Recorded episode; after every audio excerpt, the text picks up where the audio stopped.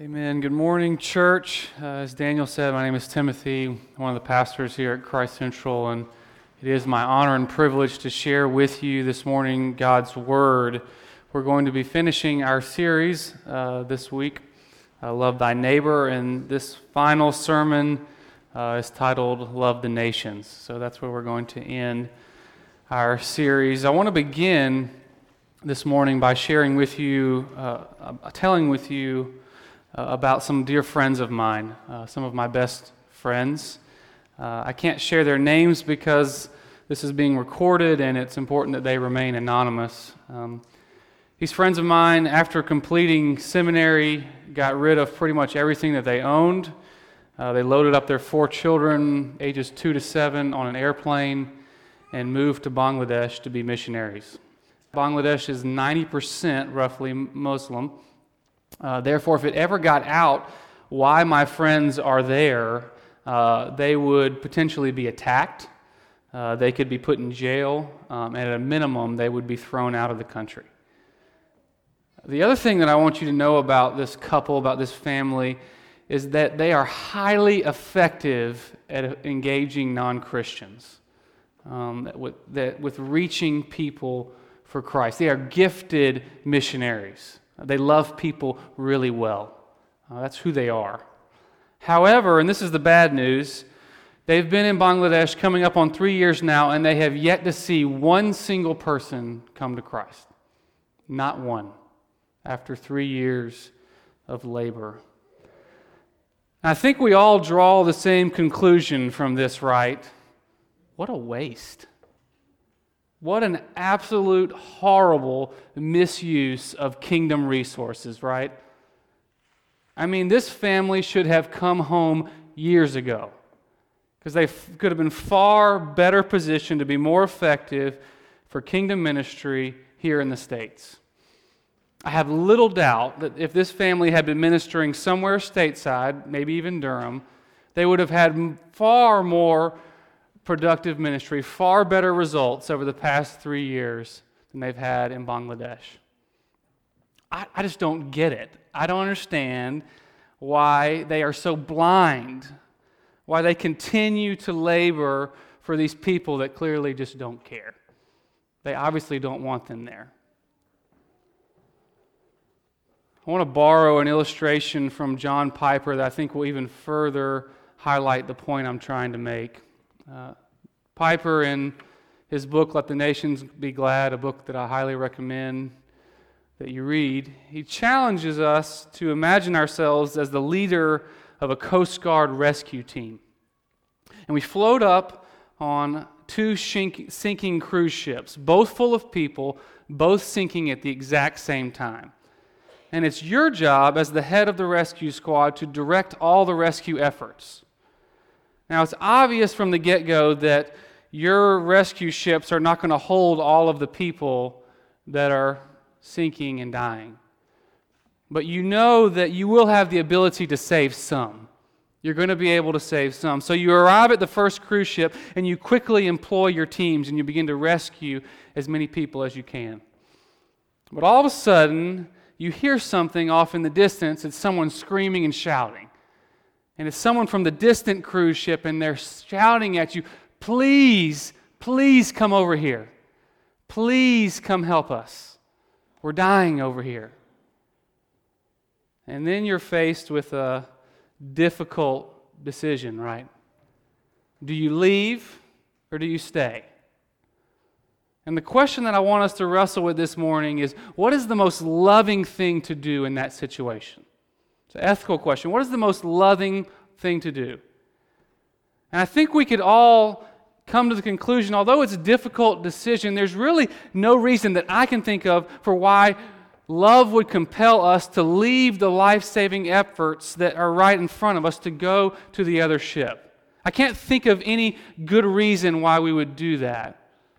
As Piper says, love puts no higher value on distant souls than on nearer souls. That's an important statement. I'm going to say that again. Love puts no higher value on distant souls than on nearer souls.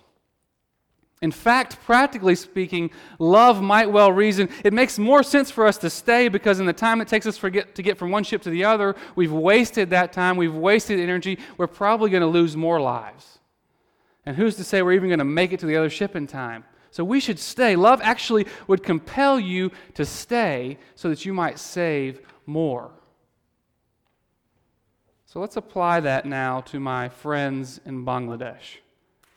What in the world would compel them to stay in Bangladesh at the expense of more lives that could be saved here in the States? What madness has gotten a hold of them that is causing them to value distant souls over nearer souls, to use the words of Piper? It's a great question. It's that question that I want us to wrestle with this morning. And so, as we come now into our sixth and final message, Love Thy Neighbor, that I've titled Love the Nations, I want to begin by addressing the potential grumblings that are already stirring up inside of you. This is what you're thinking. I already know you're thinking this. You're thinking, you've got to be kidding me. Daniel and Timothy have the audacity to add another box for us to check, another task to complete. We've already been charged to be hospitable, to evangelize, to love the marginalized, to have a love for work, and now they're going to add another thing to the list. You're thinking, can I just go home? Please, I'm tired. I'm sick of this. Two things I want to say to the grumblings in your bellies. First, don't shoot me, I'm just the messenger. Okay? Daniel and I have been commissioned to cultivate in you a heart like his. God's word paints a glorious picture of what God loves and what he hates.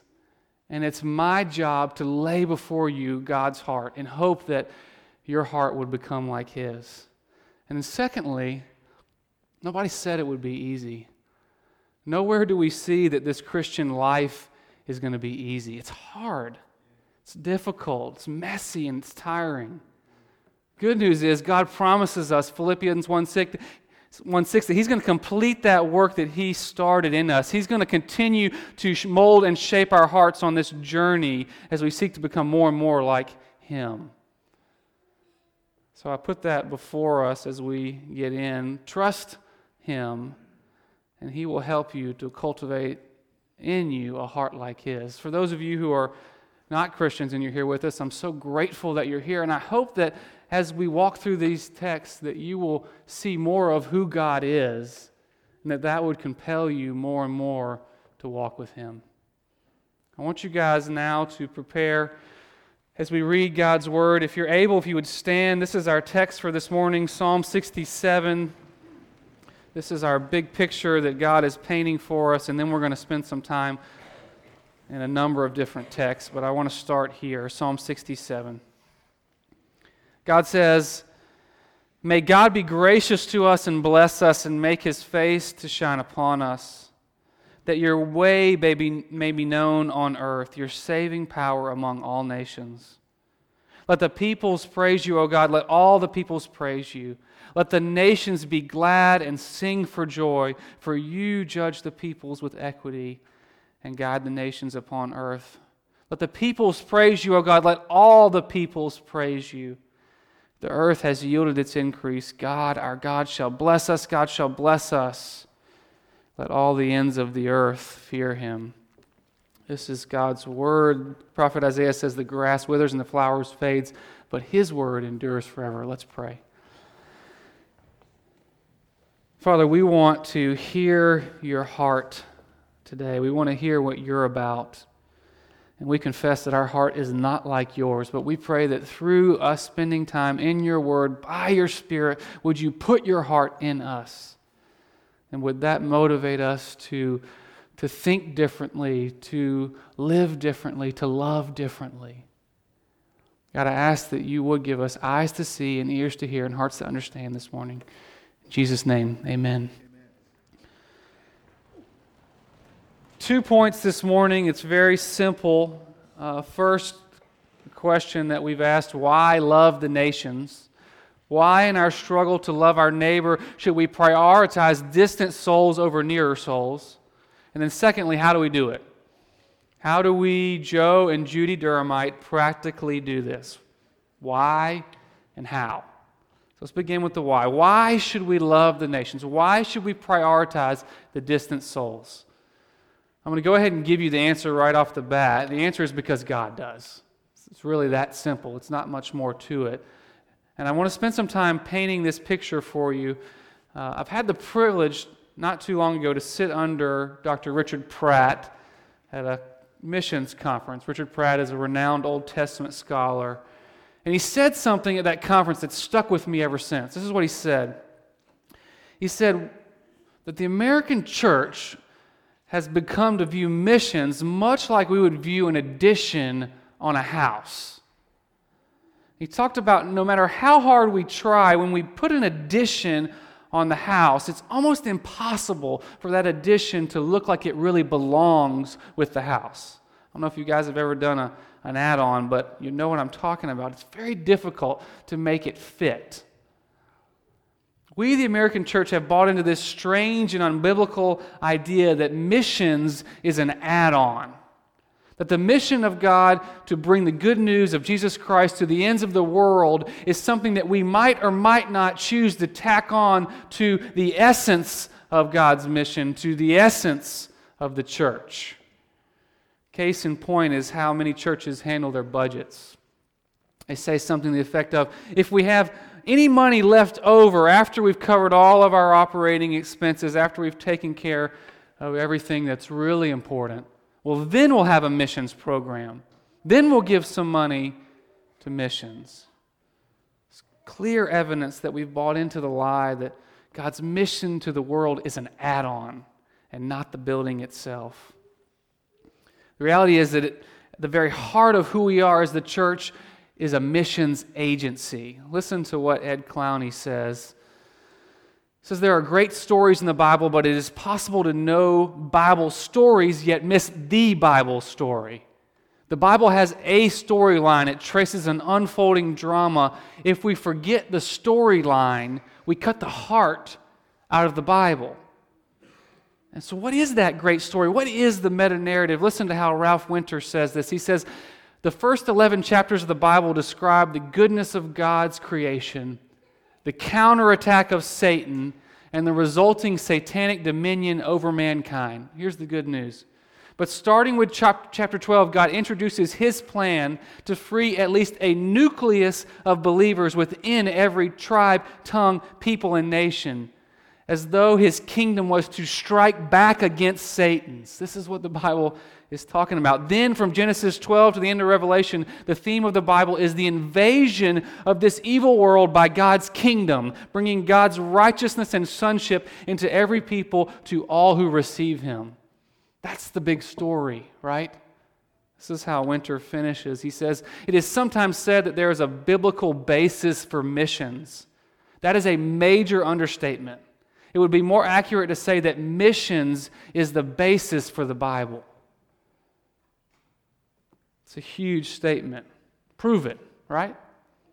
Don't mind if I do. That's what we're going to do this morning. We're going to look at how this could possibly be true. How can such a grand statement be made? Before we get too far into the text, I do want to define a term or two. The first is that we've titled this sermon, The Love, Love the Nations, therefore, we need to define the word nations. Uh, I commend Piper's work here in Let the Nations Be Glad. Instead of walking you through all of his work, I'm just going to point out the conclusion that he makes. And this is important. When we see the Greek word ethne in the Bible, the word that we translate nations, and it's in there all over the place, we need to recognize that almost always when God uses that word, he's referring to people groups and not countries. People groups and not countries. This is important. What is a people group? Daniel just spoke about this briefly, but a people group is the way we would define this is a significantly large group of individuals who perceive themselves to have a common affinity for one another because of their shared language, religion, ethnicity, residence, class or caste, situation, or some combination of these. That's verbose. These are people that are aligned together because of culture, language, place, a people group. We talk about countries, God talks about peoples. God is passionate about peoples. And this is my thesis. We're going to see that because God is passionate about peoples, therefore we also must be passionate about peoples. We must love the nations. So let's look at our text now Psalm 67. It's easy to read this psalm and feel as though verse 1 is completely out of place. Look at the, what God says. He says, May God be gracious to us and bless us and make his face to shine upon us. Seems to be totally separate from the rest of the text. We love this verse, don't we? It really is American dream type prayer. He's basically saying, God bless America. That's how we would say this. But what we miss so often is what is the purpose of that prayer? Why does the psalmist make that prayer? And the, and the answer is clearly presented there in verse 2. Look at verse 2. So that your way may be known on earth, your saving power among all nations. Do you understand what's going on here? Foundational biblical concept that we see here. God blesses us so that we might be a blessing. He blesses us not for our sake, but for their sakes. He blesses us so that we can bless. And who, who are they? Who are the beneficiaries of our blessing? Verse 2 makes it clear all nations. God blesses us to be a blessing to all nations. That's his purpose. The psalmist is asking, God, pour out your blessing on me so that I can begin to shower that blessing on the world. Look at how he, the grammar here is significant. He could have said, verse 3, he says, Let the praises, the peoples praise you, O God. Let all the peoples praise you. He most certainly could have said, let there be praises of you everywhere, which would have highlighted God's zeal for geography, that He wants every piece of land to praise Him, that there would be worship everywhere.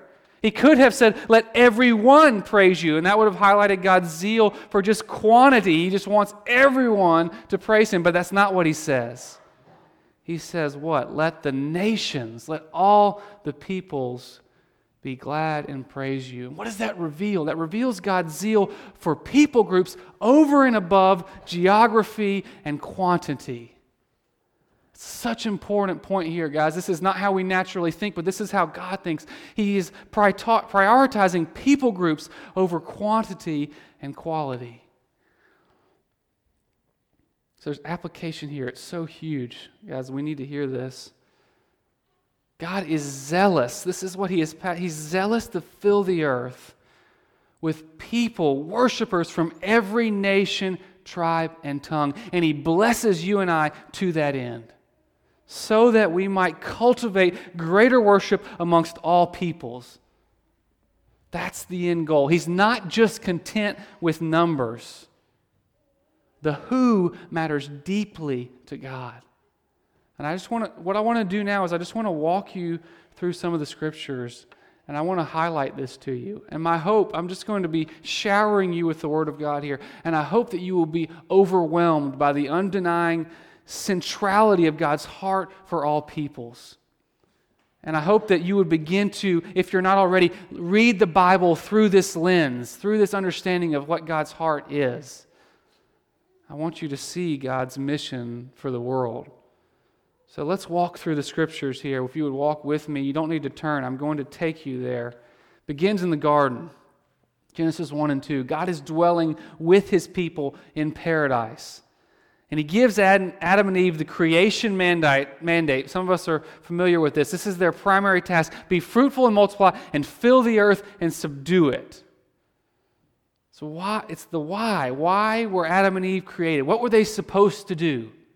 They were supposed to fill the earth with image bearers, with worshipers of the one true God. That's what they were created for. But what happens? We know the story. Sin enters into the world, chapter 3. And there's the garden becomes no longer a place for God to dwell with his people. But what's fascinating is that the task remains the same, but the goal changes a little bit. God continues to place before his people that their job is to fill the earth and subdue it. But what's the goal now? Because God has had to leave his people. So the goal now becomes that we would fill the earth and subdue it so that the earth would be a place where God could come back and dwell with his people. Because no longer is the earth a place that's fit for God to dwell with man. And so that's what God is doing. He's, he's asking us to, to draw all peoples to himself so that he can return and be with us. Look at Genesis 11. This is where it begins the Tower of Babel. We see God's people trying to build a way back to God on their own, and God creates the nations in Genesis 11. He, re- he creates a situation where God's people have to cry out and depend on Him in order to be reconciled. And then God reveals His big plan, His, his master plan, Genesis 12. God says, Now the Lord said to Abram, Go from every country and your kindred and your father's house to the land that I will show you. And I will make you a great nation. I will bless you and make your name great so that you will be a blessing. I will bless those who bless you, and him who dishonors you I will curse. And in you all the families of the earth shall be blessed. You see it? It's the same message we just heard in Psalm 67. Abram, I'm going to bless you so that you can be a blessing. I'm going to make a multitude of nations out of you. God is zealous for all peoples. From here, I'm just going to read a couple verses with very little commentary and just allow this to, to settle in on you. Genesis 17. When Abram was 99 years old, the Lord appeared to Abram and said to him, I am God Almighty, walk before me and be blameless, that I may make my covenant between me and you and may multiply you greatly. Then Abram fell on his face, and God said to him, Behold, my covenant is with you, and you shall be the father of a multitude of nations. No longer shall your name be called Abram, but you shall be called Abraham, for I have made you a father of a multitude of nations. God is saying, I will make you into a nation comprised of all nations. This is where we're going. At Numbers 14, even when God's people begin to lose focus, He brings them back. This is where we're going. He says, Then the Lord said, I have pardoned according to your word, but truly as I live, and as all the earth shall be filled with the glory of the Lord. That's where we're going. All nations are going to worship me. Psalm 22, the psalmist carries this message. All the ends of the earth shall remember and turn to the Lord, and all the families of the nations shall worship before me. We're headed there. Psalm 46:10, be still and know that I'm God. I will be exalted among the nations. I will be exalted in the earth. Psalm 96, 1 through 3. Oh, sing to the Lord a new song. Sing to the Lord all the earth. Sing to the Lord, bless his name. Tell of his salvation from day to day. Declare his glory among the nations, his marvelous works among the peoples. We see this in the prophets, Habakkuk 2. For the earth will be filled with the knowledge of the glory of the Lord as the water covers the sea. Haggai 2 7. I will shake all nations, so that the treasures of all nations shall come in, and I will fill this house with glory, says the Lord of hosts. The New Testament. Jesus carries this message the Great Commission. All authority in heaven has been given to me. Go therefore make disciples of who? All the nations, baptizing them in the name of the Father, Son, and the Holy Spirit. Acts 1 8, we're commissioned to go. You will receive power when the Holy Spirit has come upon you. You'll be my witnesses in Jerusalem and Judea and Samaria and to the end of the earth. Paul continues to carry this message. Romans 15, Romans 15, he says, And thus I make it my ambition to preach the gospel not where Christ has already been named, lest I build on someone else's foundation, but as it is written, those who have never been told of him will see, and those who have never heard will understand. And this is the last scriptures that I want to lay before you. And we're going to seek some application here. Matthew 24 and Revelation 7, 9, and 10. This is really the icing on the cake. Jesus says, this verse is so important for us. says, and this is this gospel of the kingdom will be, crea- will be proclaimed throughout the whole world as a testimony to all nations, and then the end will come. And then the end will come. Revelation 7 9 and 10. After this I looked, and behold, a great multitude that no one could number from every nation, from all tribes and peoples and languages, standing before the throne and before the Lamb, clothed in white robes with palm branches in their hands, and crying out with a loud voice Salvation belongs to our God who sits on the throne and to the Lamb. Brothers and sisters, remember the goal that was given to man in Genesis that they would be fruitful and, full, and multiply and fill the earth with God worshippers from every nation, tribe, and tongue. And the point that Jesus is making, it's continued throughout the scriptures, is that then and only then will it be time for God to come back. Then and only then will this earth be a place that is fit for God to dwell. Once there has been cultivated this people, this nation of nations that worships the one true God. That's why Jesus says we can't come back here until the full measure has come in, until all peoples have heard. And that's why this is evidenced in John's vision. That's why when John sees the new heavens and the new earth, the first thing that sticks out to him is that he recognizes that all peoples have been brought in. And so there's the disconnect. Jesus cannot come back until all peoples have been brought back in. This is God's heart for the nations. He's delaying the return of Christ until we, the church, bring the good news to every nation, tribe, and tongue. There's a lot here, and our conclusion must be from this uh, that the mission of the church is not simply to win as many souls as possible, but rather to win individuals from all the people groups of the world. Because God clearly has a huge heart for distant souls. So, how do we do it? How do we do it? If God, I mean, I just I commend you that what I share with you is a snippet of what the scriptures say about God's passion for the nations, but how do we do how do we get involved? How do we begin to cultivate a love for the nations? I think the first step is we need to cultivate empathy for the nations. One of the main barriers that I believe to the heart for the nations that we see showing up time and time again is entitlement. Uh, God's people get lost in themselves. We get lost in ourselves and become convinced that God's blessings are for us and us only. That's what Psalm 50, 67 is speaking against. Listen to how this happened in the Old Testament, Deuteronomy 10. Moses says, Love the sojourner, love the alien, therefore, for you were sojourners in the land of Egypt. Moses' point is, how can you be so apathetic to the plight of the alien when you yourself were treated like that in Egypt? And Paul makes the same point for us. This is how this applies to us. Romans 11, he's using the metaphor of an olive tree. He says, But if some of the branches were broken off, the Jews, and you, although a wild olive shoot, that's us, the Gentiles, were grafted in among the others, and now share in the nourishing root of the olive tree, do not be arrogant toward the branches. There should be empathy that wells up in us because we are reminded that we were once the illegal aliens. We were once the outsider, and God has graciously granted us citizenship. That's the gospel, right? That's the good news that we, the Gentiles, the non Jews, were once distant souls, and we have been brought in because somebody left the near ship and came and found us. But it's even more profound than that, isn't it, church? We, humanity, all of us were once aliens and strangers from God. And based upon no merit of our own, God left his home and he came into ours. This is how the message translation describes John 1 14. He says, The Word became flesh and blood and moved into the neighborhood.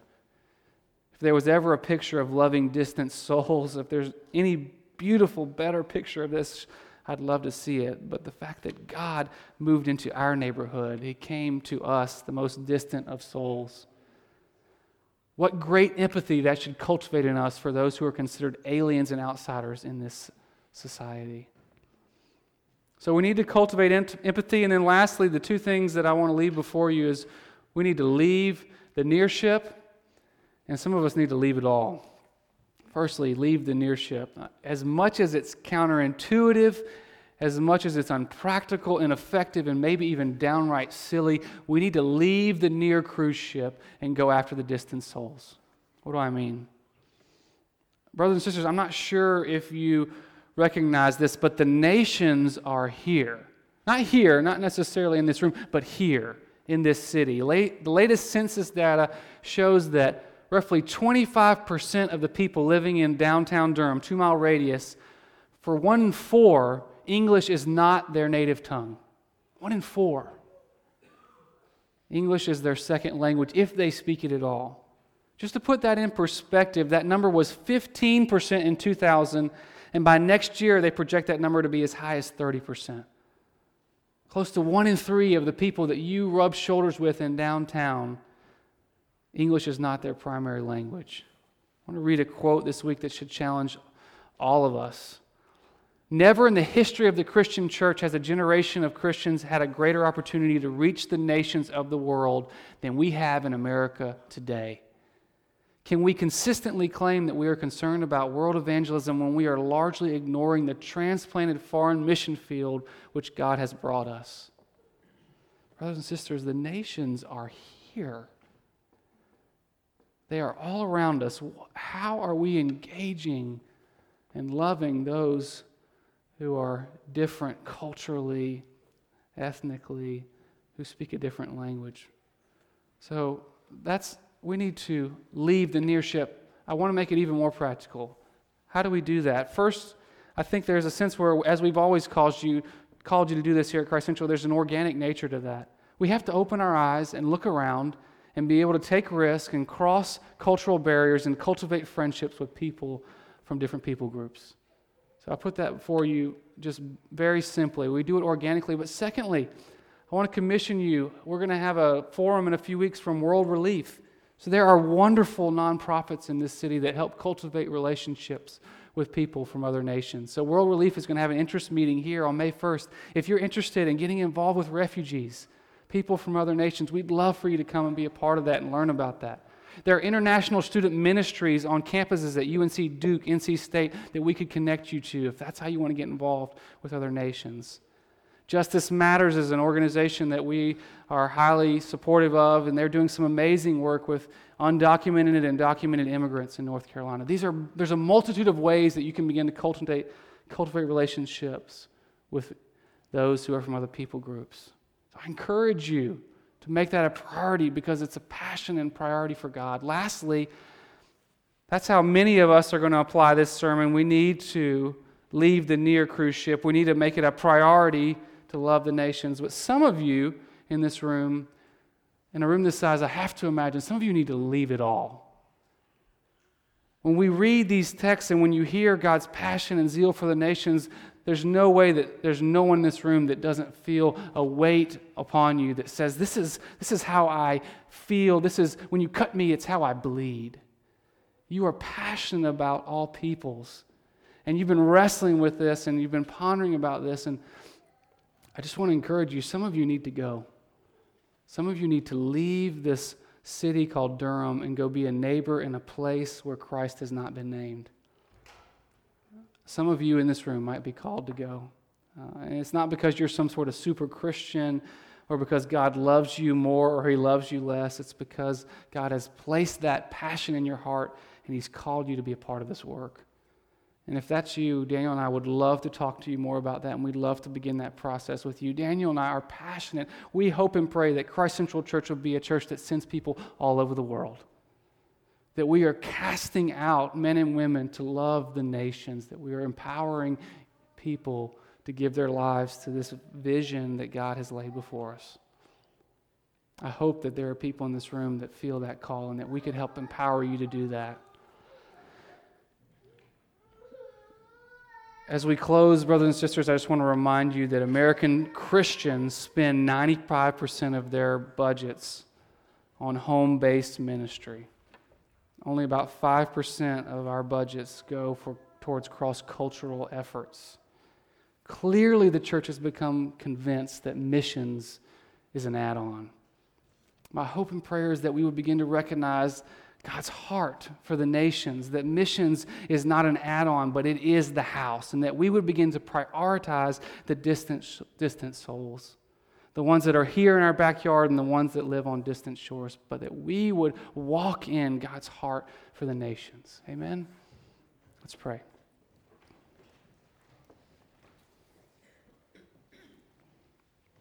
Father, we ask that you would put in us your heart. I know for many this feels so far off, it's, it feels so distant. We have no concept for your heart for the nations, for the world. We have rarely even inter- interacted with people from other people groups. God, and yet what we read in the scriptures over and over again is that you are zealous for all peoples. That you are passionate that people from every nation, tribe, and tongue will worship you, and that you will not return until we have accomplished that goal through your Spirit. And so, Father, would we walk into, would we embrace the call to love the nations? Would we prioritize the distant souls, not because it makes sense, not because it's practical, not because it's easy or because we want to, but because you are passionate about that, because that's who you are. I ask that you would help us in that journey, that you would guide and lead us to the nations. I pray these things in your Son's name. Amen.